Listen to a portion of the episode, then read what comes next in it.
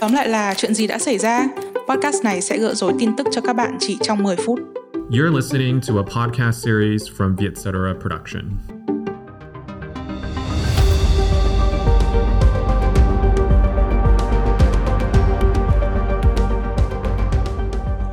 Chào mọi người, mình là Cao Miêu, Managing Editor của Vietcetera. Trong tập podcast tóm lại là lần này, chúng mình sẽ thông tin về những tình tiết xoay quanh bê bối đạo đức gây chấn động mới nhất của Facebook. Host cùng với mình hôm nay là Long và Minh Anh, hai editor mục tin tức tại Vietcetera. Xin chào, Xin chào mọi người. Ngày 4 tháng 10 vừa qua, một bê bối đạo đức liên quan đến mạng xã hội lớn nhất thế giới Facebook tiếp tục được phanh phui. Theo đó, một cựu nhân viên của Facebook đã tố giác mạng xã hội này trên chương trình truyền hình 60 Minutes của đài CBS. Trong cuộc phỏng vấn, cô cho biết rằng Facebook biết rõ các nền tảng nội dung của họ được sử dụng để truyền bá sự căm thù, bạo lực và thông tin sai lệch, nhưng họ đã cố gắng che giấu điều đó với mục đích là để thu về nhiều lợi nhuận hơn. Người tố giác bê bối của Facebook tên là Frances Hogan. Cô từng làm ở vị trí quản lý sản phẩm của công ty. Kể từ khi gia nhập Facebook vào năm 2019, cô đã bí mật sao chép hàng chục nghìn trang tài liệu nghiên cứu nội bộ của công ty. Trong cuộc phỏng vấn, Hogan cho rằng Facebook luôn nói rằng họ đạt được tiến bộ đáng kể trong việc chống lại nội dung thù hận, bạo lực và tin giả. Tuy nhiên, những tài liệu dò dỉ chính là bằng chứng cho thấy Facebook đã nói dối. Điều trớ trêu ở đây ấy là khi Facebook tuyển dụng, Frances Hogan nói rằng cô chỉ đồng ý nhận việc nếu công việc này cho phép cô chống lại tin giả. Nguyên do sâu xa của việc này là vì cô đã từng mất một người bạn vì người đó đã tin vào các thuyết âm mưu. Tuy nhiên, theo như trải nghiệm làm việc ở Facebook của Hogan thì hoàn toàn ngược lại. Cô cho rằng công ty này hoàn toàn không minh bạch trong các chính sách của mình. Vậy nguồn gốc bê bối lần này của Facebook là gì? Hogan cho biết là gốc rễ của vấn đề nằm ở việc Facebook đã thay đổi thuật toán của họ vào năm 2018. Đây chính là thuật toán quyết định những gì chúng ta nhìn thấy trên newsfeed Facebook mỗi ngày. Tại sao Facebook lại phải thay đổi thuật toán? Trong một nghiên cứu nội bộ vào năm 2017, thì Facebook nhận ra có sự sụt giảm đáng kể của các bình luận và tương tác. Vì vậy, thuật toán của mạng xã hội này được sửa để ưu tiên những nội dung tạo được nhiều sự tham gia tương tác nhất, và đó thường là những nội dung gây thù hận, chia rẽ và phân cực. Cụ thể thì những thay đổi trong thuật toán của Facebook là gì? Facebook tạo ra một công thức để đo lường mức độ tương tác của các bài đăng, sau đó tổ chức lại newsfeed để khuyến khích các nội dung hot nhất. Giải pháp này gọi là MSI Ranking hay xếp hạng MSI, nôm na là Facebook chấm điểm cho những tương tác của người dùng. Ví dụ một like thì tương ứng với một điểm, một phản ứng emoji thì 5 điểm, một bình luận nhiều like thì khoảng 30 điểm.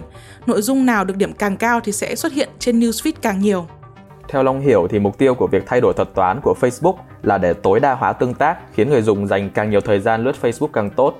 Và Facebook cũng thấy được rằng những tin giả hay nội dung gây kích động và thù hận thì cũng sẽ khiến người dùng để ý nhiều hơn, thế nên là họ sẽ lướt Facebook lâu hơn. Đúng thế, Facebook đã nhận ra rằng nếu họ thay đổi thuật toán để an toàn hơn thì mọi người sẽ dành ít thời gian hơn trên newsfeed, người dùng sẽ nhấp vào ít quảng cáo hơn, nên Facebook sẽ kiếm được ít tiền hơn. Nhưng chẳng phải là Facebook cũng đã từng chặn Donald Trump sao? Vì ở cái đợt bầu cử tổng thống Mỹ năm 2020, Facebook đã hạn chế rất nhiều tương tác của ứng cử viên Donald Trump trên mạng xã hội vì họ nhận ra rằng những phát ngôn và hành động của ông ấy gây ra kích động bạo lực. Đúng thế, Hogan nói rằng Facebook hiểu rõ sẽ là nguy hiểm để tiếp tục cho phép những nội dung kích động liên quan đến cuộc bầu cử. Vì vậy, Facebook đã bật các cơ chế an toàn để giảm thông tin sai lệch. Tuy nhiên nhiều thay đổi trong số này chỉ là tạm thời mà thôi. Ngay sau khi cuộc bầu cử kết thúc, Facebook đã tắt những cơ chế an toàn để tiếp tục kiếm tiền như trước đây. Và ngay sau cuộc bầu cử tổng thống Mỹ thì Facebook cũng quyết định giải thể bộ phận thúc đẩy liêm chính công dân của mình luôn. Đây cũng chính là bộ phận chịu trách nhiệm triển khai các công cụ ngăn chặn thông tin sai lệch. Nhưng mà cái bê bối lần này chắc cũng đâu chỉ liên quan đến Facebook đâu nhỉ? Vì Facebook cũng sở hữu nhiều mạng xã hội khác mà, như Instagram chẳng hạn. Nhắc đến việc này thì Minh Anh có đọc được một nghiên cứu của Facebook là được cô Hogan đã tung lên trên Wall Street Journal luôn. Cái nghiên cứu này cho biết là 13,5% các cô gái ở độ tuổi thiếu niên họ nói rằng Instagram khiến họ có suy nghĩ về tự tử và 17% cũng nói rằng Instagram khiến chứng rối loạn ăn uống của họ trở nên tệ hơn. Nghiên cứu của chính Facebook cũng cho biết khi những bạn trẻ này càng xem các nội dung về rối loạn uống thì họ càng trầm cảm hơn và điều này càng khiến họ sử dụng Instagram nhiều hơn. Phía Facebook có phản ứng gì trước những cáo buộc này không? Đương nhiên là Facebook phản đối rất là kịch liệt. Mạng xã hội này họ nói rằng phỏng vấn của Hogan đưa ra những cái thông tin sai sự thật, gây hiểu nhầm. Đồng thời họ cũng cho rằng các ứng dụng của Facebook mang lại rất nhiều lợi ích thay vì là chỉ toàn gây hại. Sau sự việc thì người phát ngôn và phó chủ tịch phụ trách của các vấn đề toàn cầu của Facebook cũng đã lên tiếng. Họ đều phát biểu theo chiều hướng là phủ nhận tất cả các cáo buộc và bảo vệ công ty của mình. Vụ này chắc sẽ căng đây. Long nghe nói không chỉ Hogan mà rất nhiều nhân viên cũ cũng đã bắt đầu lên tiếng và thảo luận về những vấn đề của Facebook. Bản thân Hogan cùng các luật sư cũng đã nộp ít nhất 8 đơn khiếu nại lên Ủy ban Giao dịch và Chứng khoán Mỹ. Ngoài ra thì Hogan cũng đã đồng ý tham gia điều trần trước Quốc hội về tác động của Facebook với người dùng trẻ nữa. Sự việc này nếu mà được xem xét nghiêm túc thì Mark Zuckerberg nguy to, vì trong những phiên điều trần trước anh này luôn phủ nhận hoàn toàn mọi cáo buộc. Nhưng Long cũng thắc mắc là nếu Hogan đưa ra những bằng chứng là những tài liệu cô đã bí mật sao chép này ra ấy, thì liệu có bị khép vào tội ăn cắp bí mật công ty không? Vì những nước phương Tây họ rất là chú trọng đến việc sở hữu tài sản và sở hữu trí tuệ, nên đây cũng có thể là rắc rối. À, không đâu Long, bởi vì các bằng chứng của Hogan mang tính hợp pháp và không bị tính vào tội đánh cắp bí mật của công ty. Theo như cái đạo luật Dodd-Frank bên Mỹ thì không công ty nào có quyền cấm nhân viên của mình trao đổi và chia sẻ tài liệu nội bộ với Ủy ban giao dịch chứng khoán Mỹ.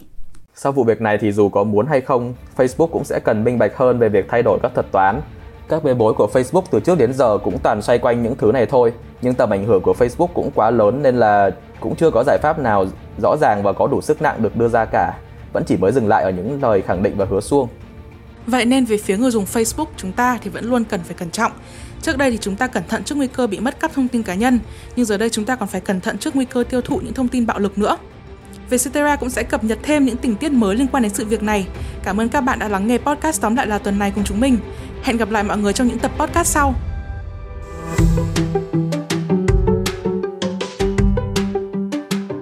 Các thông tin trong tập tóm lại là này được khai thác từ CBS News, Wall Street Journal, CNN và BBC. Tập podcast này được viết kịch bản bởi Xuân Long và thu âm tại Vietcetera Audio Room, chịu trách nhiệm sản xuất và kỹ thuật bởi Ngọc Thủy và Nhân Trương.